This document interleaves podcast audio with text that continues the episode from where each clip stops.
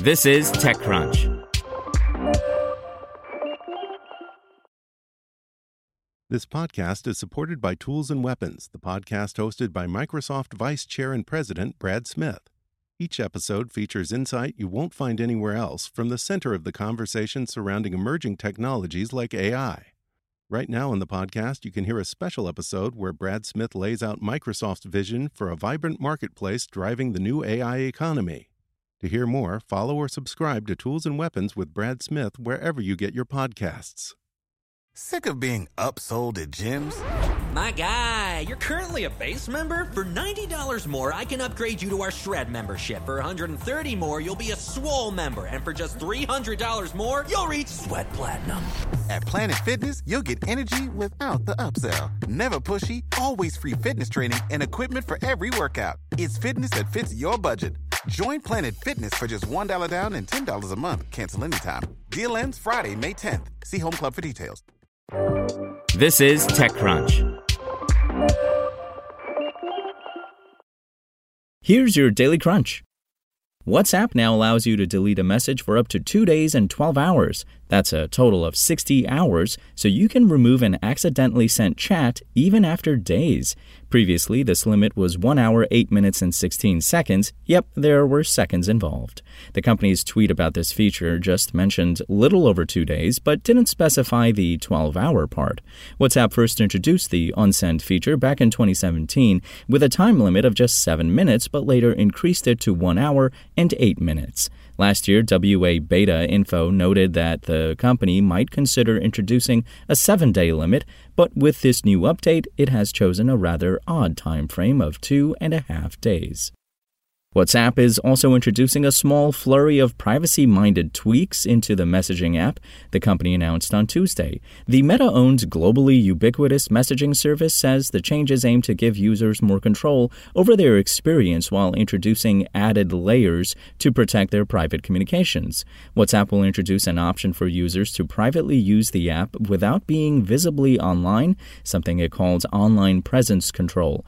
The feature, which rolls out to everyone this month, will let WhatsApp WhatsApp users curate which contacts can see their online status while hiding it from others. The company is also testing screenshot blocking for view once messages, which disappear after being opened a single time. The last change is another small quality of life update, but a notable enough one.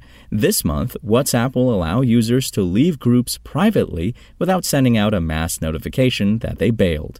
WhatsApp head of product Ami Vora described the additions as a boost to the app's interlocking layers of protection, which aim to bolster its status as a prominent encrypted messaging option. In other news, Armenian startup EasyDMARC took in $2.3 million to tackle the billion dollar phishing industry that has reared its ugly head since strangers have been able to get people to click on links. The B2B company claims to make email authentication simple for SMEs by securing domain and email infrastructure, protecting from phishing, and increasing email deliverability. It does this by making sure there are security protocols for a business that stop hackers from sending phishing emails on their behalf, among other things. The startup now says it has 30,000 clients from 130 countries and has analyzed a staggering 9 billion emails.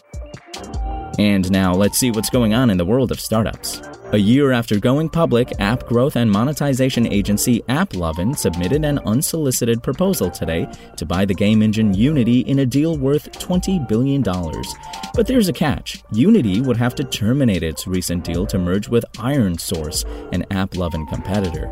Unity powers thousands of games across consoles, but when it comes to mobile apps, Unity supports games like Pokemon Go, Animal Crossing Pocket Camp, Call of Duty Mobile, and more. Truework, a company that builds technology for mortgage and consumer centric lenders to instantly verify the income and employment of borrowers, has raised $50 million in a Series C round of funding led by G Squared. Founded in 2017, the San Francisco based company integrates with payroll providers to enable mortgage providers and lenders to verify and approve borrowers quickly within their own applications using Truework's APIs. The company also supports background checks for employers and staffing companies companies seeking to verify potential new hires. Truework estimates that it will power in excess of 12 million income and employment verifications this year. And electric vehicle company Canoo's second quarter results, like its first quarter results, show a pre revenue company that's burning through cash. While last quarter Canoo was warning it might not have enough cash to stay in business, three months later, the EV startup gone SPAC is touting access to enough capital to see it through the rest of 2022. Canoo says it has closed out the quarter with more than $1 billion in its sales pipeline. This is largely attributable to a recent deal with Walmart to purchase 4,500 units with an option to buy up to 10,000 units. That's all for today. For more from TechCrunch, go to TechCrunch.com.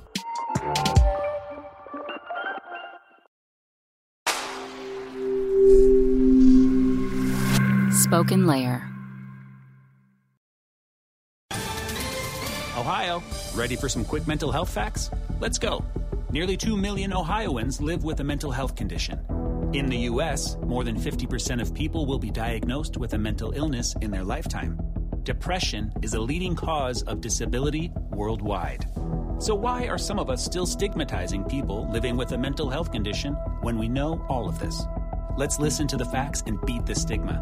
Ohio, challenge what you know about mental health at beatthestigma.org.